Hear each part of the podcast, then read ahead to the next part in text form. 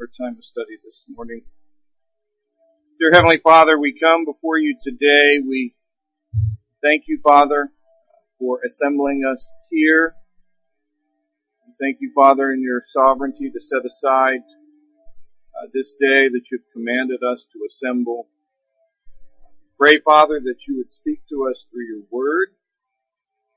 I pray, Father, that you would keep me from saying anything that would be false or incorrect.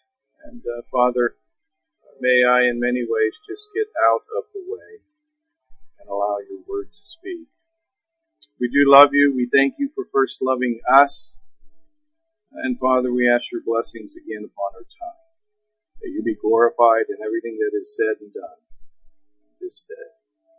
We pray these things in the matchless name of our Lord and Savior and treasure, Jesus Christ. So today we'll be finishing up uh, our two-part series in Habakkuk. Uh, part of my preparation is oftentimes I'll read commentaries or sermons or other things and uh, interestingly, uh, John MacArthur did a, a three-part series on this book. And when he got to the last Sunday, the third part, um, he said he's really going to miss it because he's gotten to like this person Habakkuk. And uh, very much the same for me as I've read through it. Um, I mean, ultimately, it is about God, it is about Christ, but uh, there is something about uh, this prophet that um, is appealing. So, uh, but this morning we're going to look at chapter three uh, for those of you that struggle finding some of the minor prophets, uh, that's the easiest way to get there to start in Matthew and work your way toward the front, toward the Old Testament. You can see where Habakkuk is located. To give you just a very, very brief overview, we studied this last week, but it is one of the minor prophets, and we said a minor prophet does not mean that it's less significant but that it means that it's minor in size, and, and, we said this one's only 56 verses in total and more narrow in, per, in focus. So that is very much fitting for the book of Habakkuk. Uh, the, the, the setting of it is during Jehoiakim's uh, reign. We know the timing of it is somewhere between 612 BC and 586 BC, 586 being the siege of Jerusalem. And we know that this is ultimately what Habakkuk is prophesying. We don't know much about him, uh, other than he is a prophet. Uh, and uh, we know that because it states so twice uh, in 1-1 and then in 3-1. 3-1, uh, a prayer of Habakkuk the prophet. Uh, and this is the only place in the Bible in which Habakkuk is mentioned. We talked a little bit last week about some other things that were speculated about him, but ultimately, if you're looking for his name in the Bible, that's the only places you're going to find. Brief outline. Uh, really, if you were to look at the book, uh, it is comprised of two complaints and two responses uh, by God. The first complaint in verses 2 through 4. Uh, ultimately, Habakkuk is, is saying that uh, your people, the people in Judah, uh, are wicked people. They've been allowed to continue to go on being wicked. He described uh, destruction and violence, strife and contention. Uh, he said uh, the wicked surround the righteous. And he says, how long, God, are you going to allow this to continue?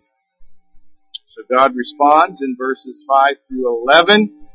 And he says, I will take care of the wickedness there by sending the Chaldeans uh, also known as the Babylonians, who were known to be uh, a very wicked, wicked group of people. They were described uh, by God as being bitter, dreaded, fearsome people who gather captives like sand. And they were going to be God's instrument of judgment. Not surprisingly, Habakkuk said, well, that really wasn't the answer that I was looking for. Uh, tell you what, maybe my second question or complaint is, one, why did you pick them? They're even more wicked than the wickedness that exists in Judah. And two, they've been going on being wicked. How long are they going to be able to last before they get judged? So God responds in chapter 2, pretty much the entire chapter. And he talks about how they will be judged. Uh, he gives five woe statements. Uh, and we, we talked about uh, the, the significance of that. In essence, it's better if they were not born, somewhat, if you want to call it that. And uh, he did mention a, a, verse that has been quoted several times by Paul, uh, speaking that the righteous shall live by faith. That's chapter 2, verse 4. We also said during this time there were two verses that were somewhat recalibrations. As MacArthur said, it was Habakkuk stepping back onto solid ground. He's in the midst of this, and then all of a sudden he goes, okay, let me reflect. And the first one uh, was after God mentioning uh, uh, his answer of the Chaldeans. Habakkuk said, Are you not from everlasting, O Lord, my God, my Holy One? We shall not die. The Lord, you have ordained them as a judgment, and you, O rock, have established them. Proof. So what Habakkuk was doing was in his mind, he was reciting who God was. He's eternal, self-existent, he's holy, he's sovereign over all things. He says that you've ordained them, or you've established them. He's also dependable. And also, in the middle of that verse, he shows that he is faithful by saying that we shall not die. His covenant people. And then you have the second time in which Habakkuk kind of steps back, puts his footing on solid ground. And that is, um, after Habakkuk's second complaint, he says, you know what? I'm just going to step back and be silent and listen. We talked a little bit last week. Sometimes that's the best thing we can do. Uh, especially if God is not answering the prayers, our prayers the way we want Him to answer it's good just to shut our mouths, step back, and as he says here, that he will wait for him. I'll take my stand at my watchpost, station myself on the tower. I'll look out to see what he will say to me. So that leads us to chapter 3. In chapter 3, uh, most likely your Bible probably has a heading of Habakkuk's Prayer. Um, just real quickly, it is most likely a song, and it's that's driven from three different points: the first verse, the last verse, and a couple places in between. The first one says a prayer of Habakkuk the prophet according to Shigionoth. And there is a question of what this word means. It's only found in two places in the entire Bible. Uh, it's never been translated, so people kind of try to figure out what it means. and the other place is found in Psalm 7, and they believe it's a musical term because Psalm 7 is also a song. This one here we also see at the bottom where it says to the choir master with strings instruments. So the sense is, whatever this word is, uh, it is associated with music.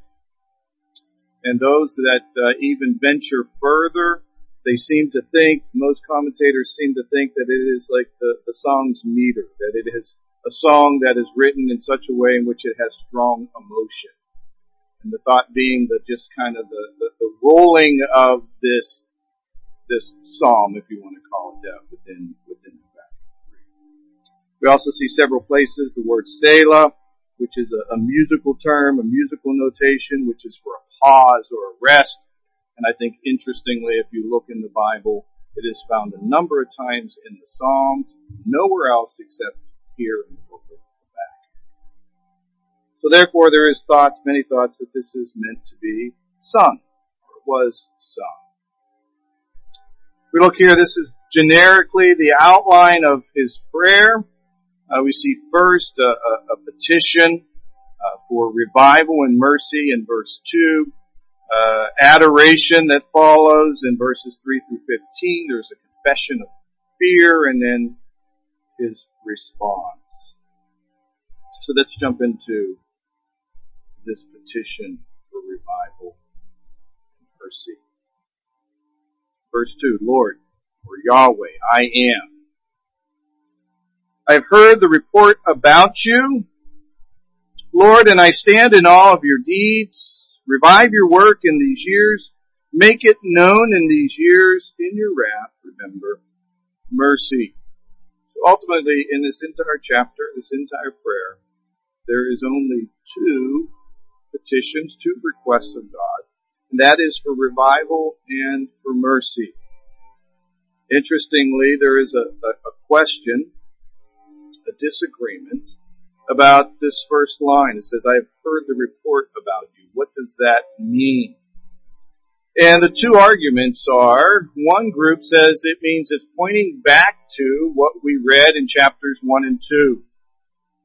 And if you were to read the King James, the King James says, O Lord, I have heard your speech. I have heard what you have said in chapters 1 and 2.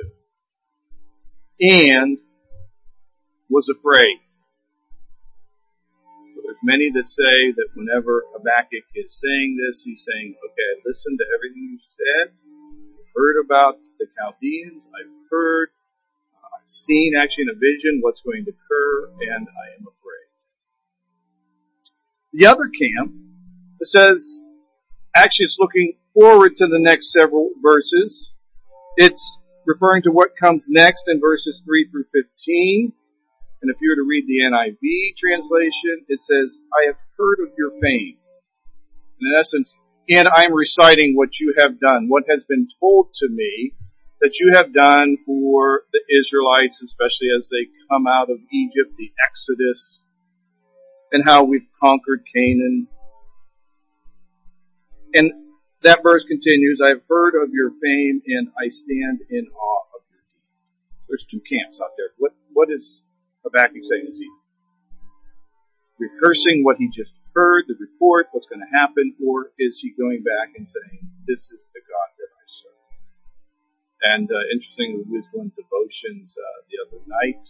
I posed uh, this question to my kids and Pam, and I don't think we had a conclusion that uh, was in agreement. Uh, and if you were to ask me today, I think it's actually what we're going to read in the next several verses.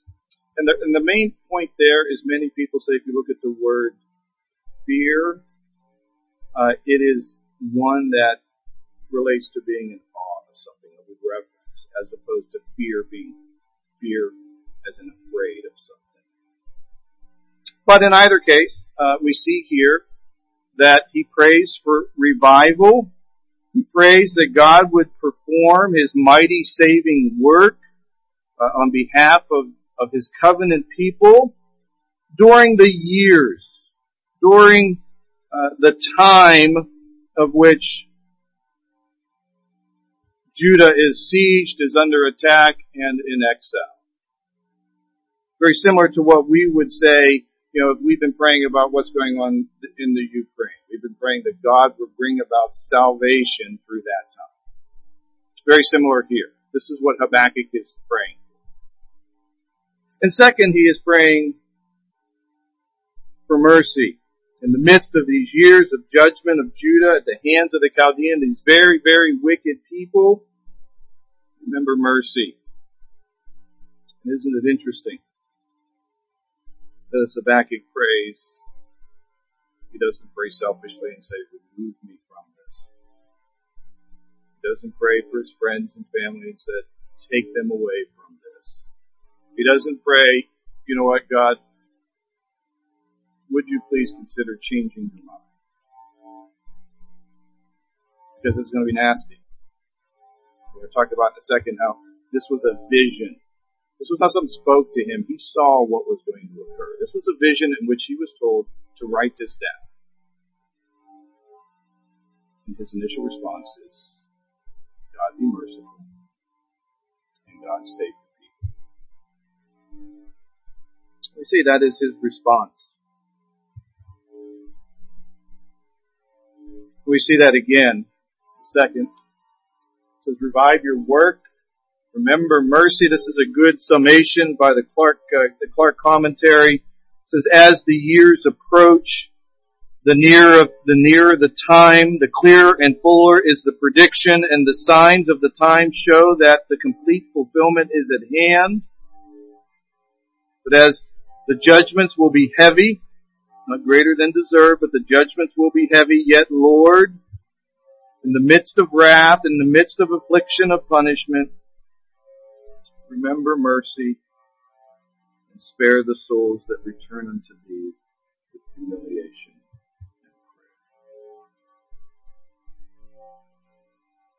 So that was what Habakkuk prayed.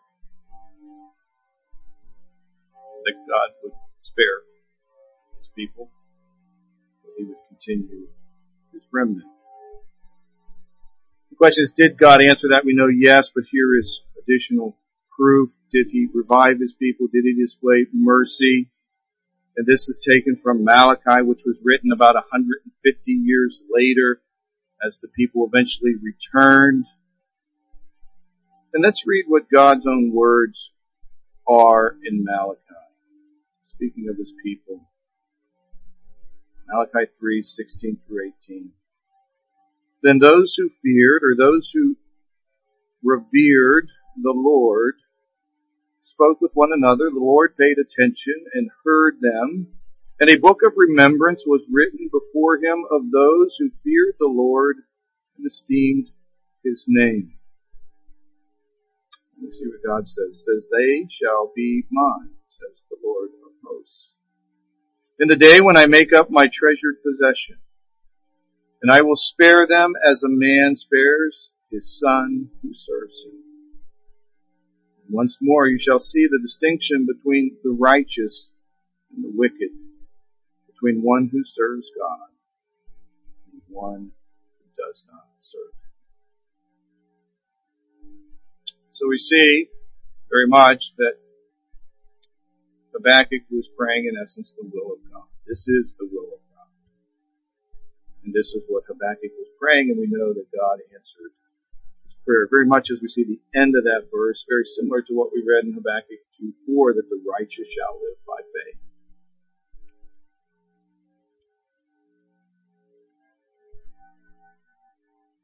So now as he continues uh, to pray, he begins praising God for what he has done. We would say adoration. Some believe that this is still part of the vision that God revealed to him. Uh, others believe that he's just reciting what has been recorded, what has been passed down to him. But in either case, Habakkuk is once again rehearsing, remembering God's goodness to his people. And we see this in verses 3 through 15. It's just a reciting of what God has done, who God is. Some of the examples there. The radiance like the sun, says in verse 4, his brightness was like the light, rays flashed from his hand, and there he veiled his power. Very similar to what we'd see of the, the Shekinah glory that we see that led the Israelites in Exodus 40. Then he goes on to talk about plagues. And when we think of plagues, what do we think about? The plagues that were sent to Egypt that created or began the Exodus out of Egypt. The mountain shaking, we think of Mount Sinai. And Israel's presence there in Exodus 19. Or how about in verse 11, he speaks of the sun and the moon standing still. That should sound familiar to us, right? Because we saw that the Israelites battled the Amorites in Joshua chapter 10. And then we see the trampled the sea with horses, and again are reminded uh, of the dividing of the Red Sea and the Israelites going through, and as the soldiers came, the Red Sea collapsed again as well. The soldiers.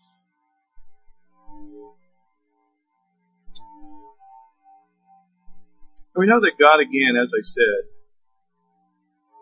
gave Habakkuk a vision. 2 2, he said, write the vision of Judah being annihilated. So it is interesting that the response of Habakkuk is one prayer, and specifically the response that he prays for mercy, prays for revival. He remembers God's faithfulness to his people.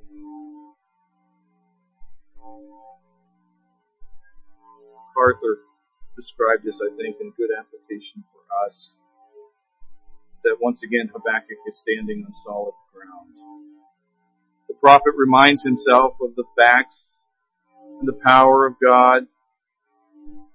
We just read. And he assures himself that in these events God was keeping his word and fulfilling his oath to Abraham that he had again reminded to Isaac and Jacob. And now we see the key to how to praise the Lord in any situation. So we see ultimately Habakkuk once again stepping onto solid ground, reminding himself, rehearsing in his mind who God is.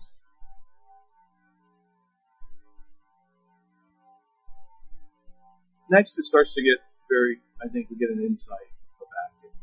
A very, you know, say personal, and that is his confession of fear. Verse 16.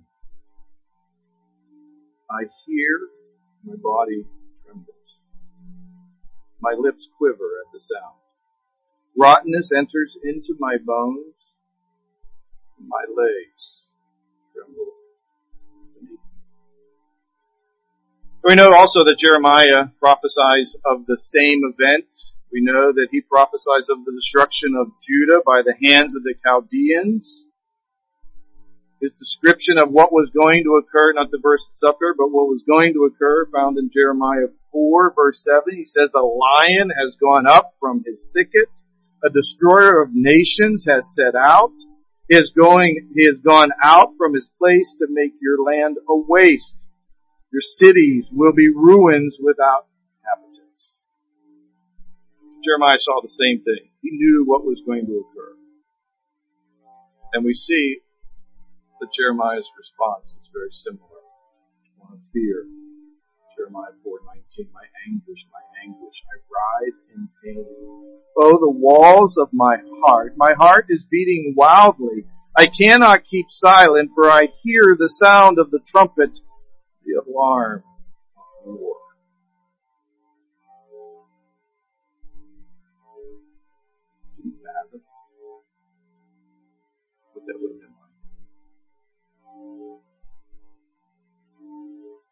You know, oftentimes we are hit with tragedy, hit with an event that causes us much pain but when you read this, uh, Habakkuk was given given a very visual picture of the annihilation that was going to occur. He was told to write it down so that when those that read it.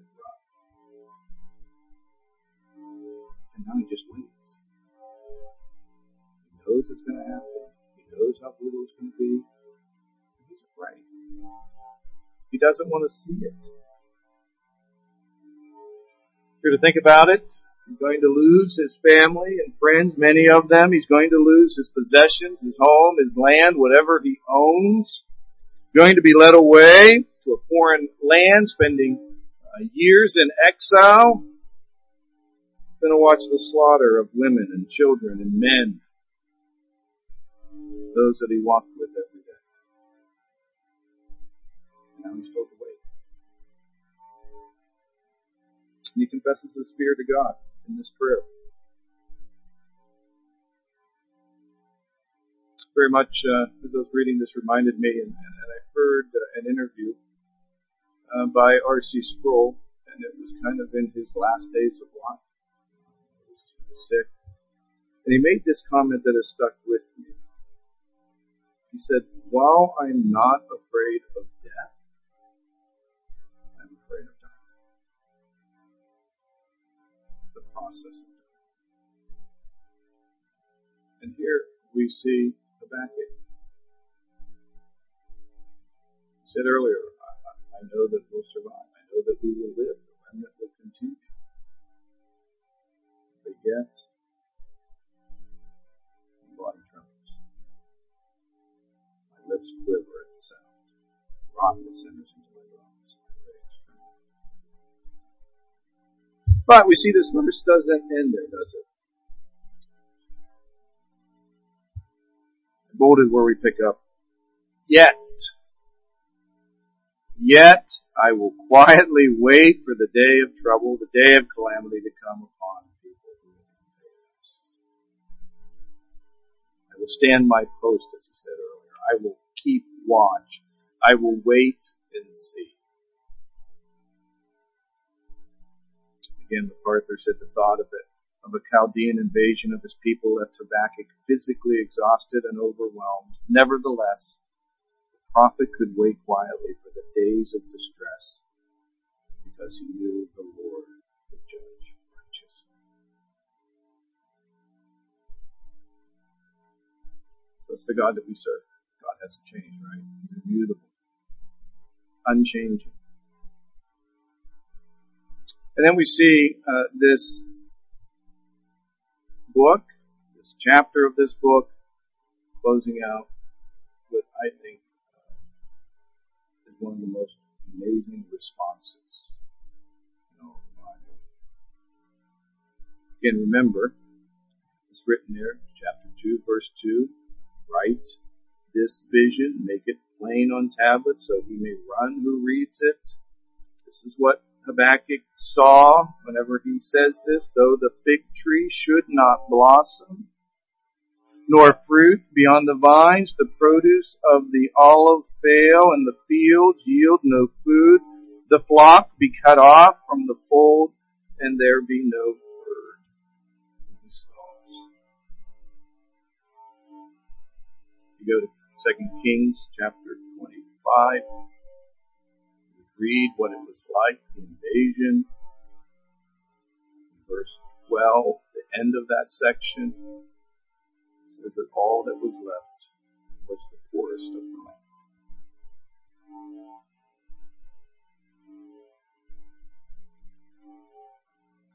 Even though I'm going to lose my family and friends, my house, my land, all of my possessions, going to be led away in exile, going to see the slaughter of women and children and men whom I know at the hands of the most wicked people. Talked about people being led away with fish hooks in their lips and their nose. Even though all of this, I will rejoice in the Lord of my salvation. That's what he says. I will rejoice. Yes, there'll be no food, there'll be no flocks, everything will be gone, but yet I will rejoice in the Lord. Very much similar to what he said in verse 16. I fear, my body trembles, yet I will wait quietly here. You see, everything is going to be annihilated, everything is going to be gone, yet rejoice in the Lord. I take joy in the God of my salvation. God the Lord is my strength. He makes my feet like the deer's. He makes me tread on high places. The picture there is, uh, you've seen pictures of mountain deer or hinds going up rocks mountains. You're thinking, how in the world can they ever not fall off to their death, but yet they're so sturdy? That's the picture. Even though the world is crumbling around me, even though my entire nation is being slaughtered,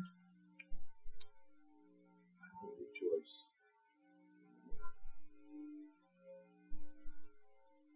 In some ways it goes back, doesn't it, to what God said 2, verse 4. The righteous shall live by faith. And that is what Habakkuk is living out. A total dependence on the sovereign covenant Lord is Habakkuk's key to life. He says that God, the Lord, is my strength. Very much reminds me of Job. Many of you know that that is also a book that I enjoy reading. I will say a much harder book to read as, as Tyler and I have talked about, especially if you get past the first couple chapters and you get to the middle of the book and uh, read through it, uh, it, it, at times you could get lost. But it's look at Job.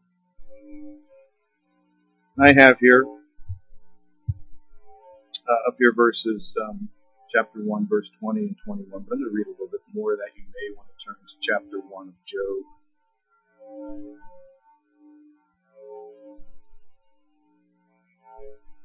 And a couple of things I want you to recognize. Uh, one is um, how close these events are as they happen. We're going to see a couple of times says while he was yet speaking. So that's one thing. The other thing, notice too that um, while it's obvious God ordains all things, uh, here some of the disasters were caused by fire that comes from heaven, a great wind. Uh, so we see God's direct in this. And then we're going to see Job's response. I'm going to start at verse 13. Now there was a day when his sons and daughters were eating and drinking wine in the oldest daughter or oldest brother's house.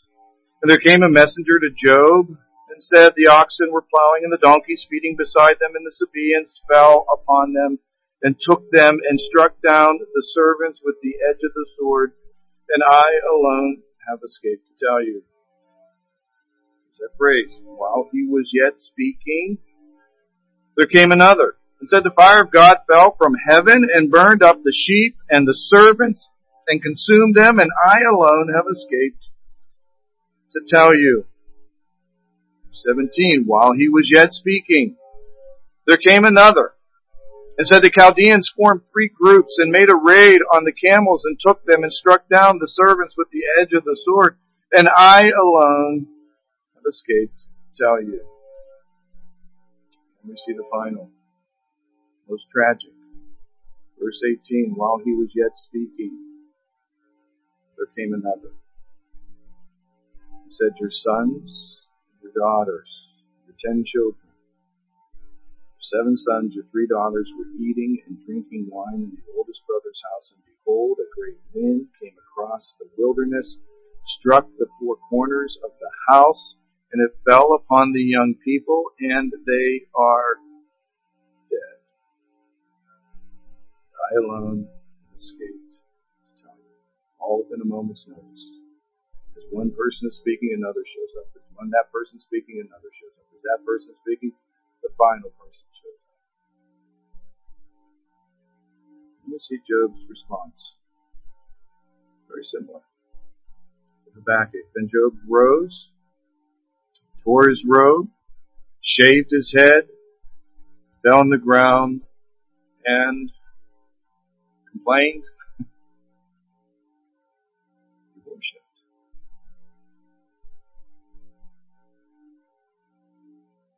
He said, Naked I came from my mother's womb, and naked shall I return. The Lord gave, and the Lord has taken away. Blessed be the name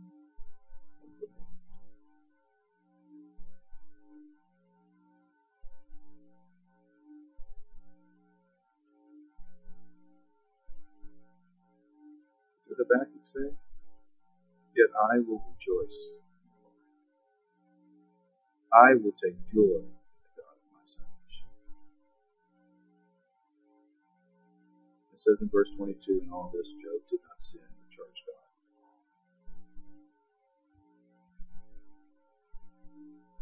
Seven thousand sheep, three thousand camel, five hundred yoke of oxen, five hundred female donkeys, many servants, seven sons,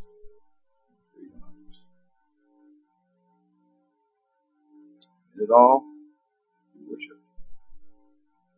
said, Naked I came from my mother's womb, naked shall I return thither. Lord Lord away.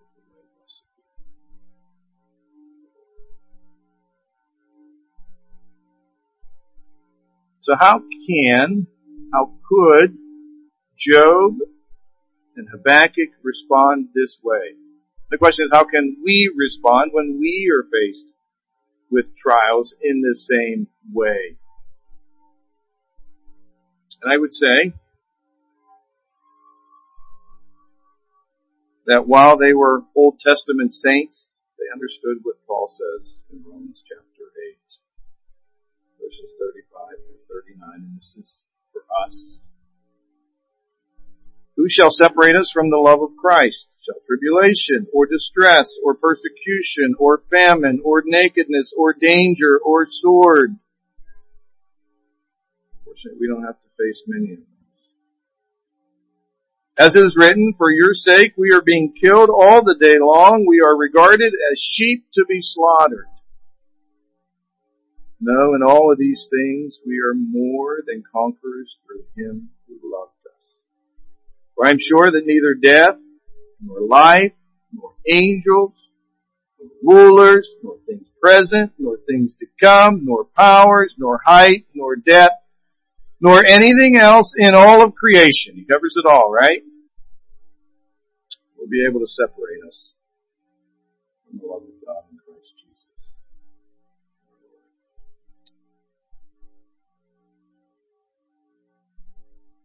That's all the events of life, isn't it?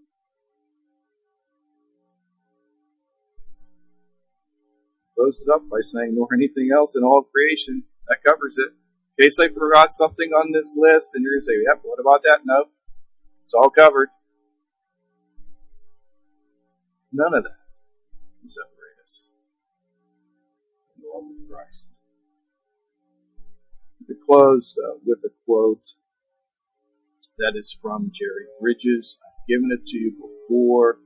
I think it is very good to, to be mindful of, especially as we go through trials.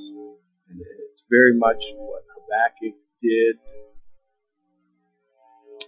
And Jerry Bridges said this. He said, and I put it in three points just so it's easy to remember. It says, in the arena of adversity, the scriptures teach us three essential truths about God.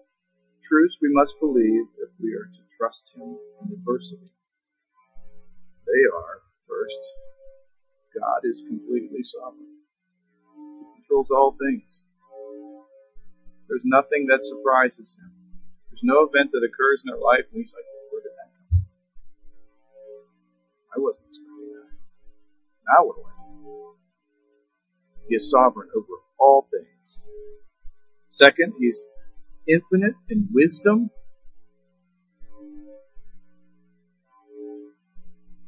And finally, God is perfect in love. All things work together. We do not understand Him,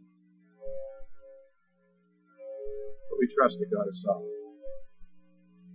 We trust that He is all wise. We trust He's all loving.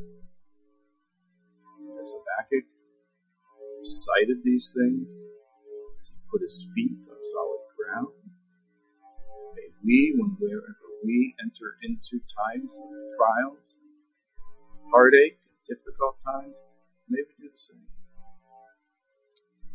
As you've heard many times, it's not when, it's or not if, it's when, right?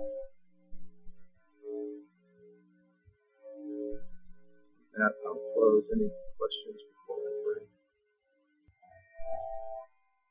Let's close. Dear Heavenly Father, we thank you again for this time. Thank you, Father, for just these two brief weeks of studying the book of Habakkuk. May we, Father, see that your word is profitable. May we see, Father, that it is a, light unto our path. May we, Father, be mindful of it, uh, especially as when we too come through times which are difficult. May we reflect on who you are.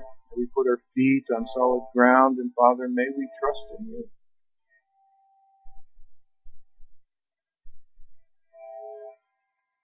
May we be able to say, Blessed be the name of the Lord. The time of trials. Be able to rejoice when things aren't going the way that we would like them to. But again, Father, we thank you. Thank you for our time. We ask your blessings now as we soon transition into our morning service. Pray that you would bless it. Pray that you would be with Tyler, that you would speak through him today. Again, we love you. We thank you for first loving us. We thank you for the precious gift of Jesus Christ, the precious gift of our salvation. It is in Jesus' name which we